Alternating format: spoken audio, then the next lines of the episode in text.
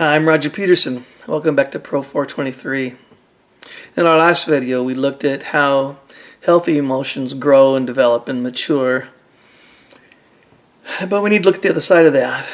We need to take a look at what happens when little boys, little girls, young men, and young women don't have parents or friends to come home to and to help them process? What happens when pain is inflicted emotionally on individuals and they don't have someone to talk it out with, to process it with?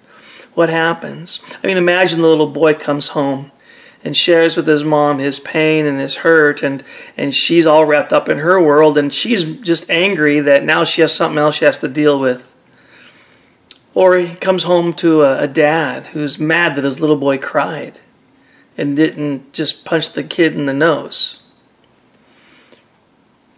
Imagine, again, a little boy, a little girl, young men and women not having friends or parents getting hurt and just heading to their bedroom at night still full of that hurt and that pain. What do they do?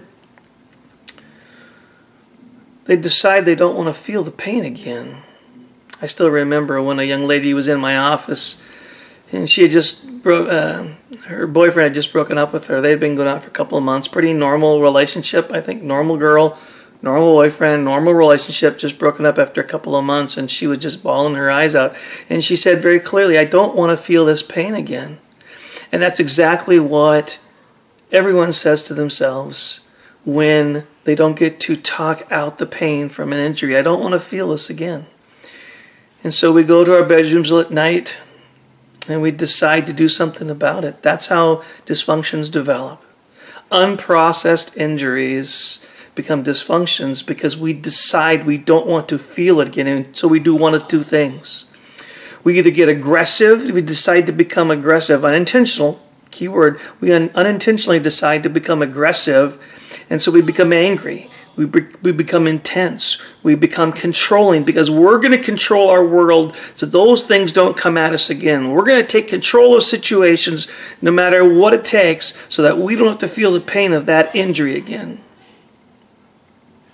Or we withdraw and we become fearful and afraid.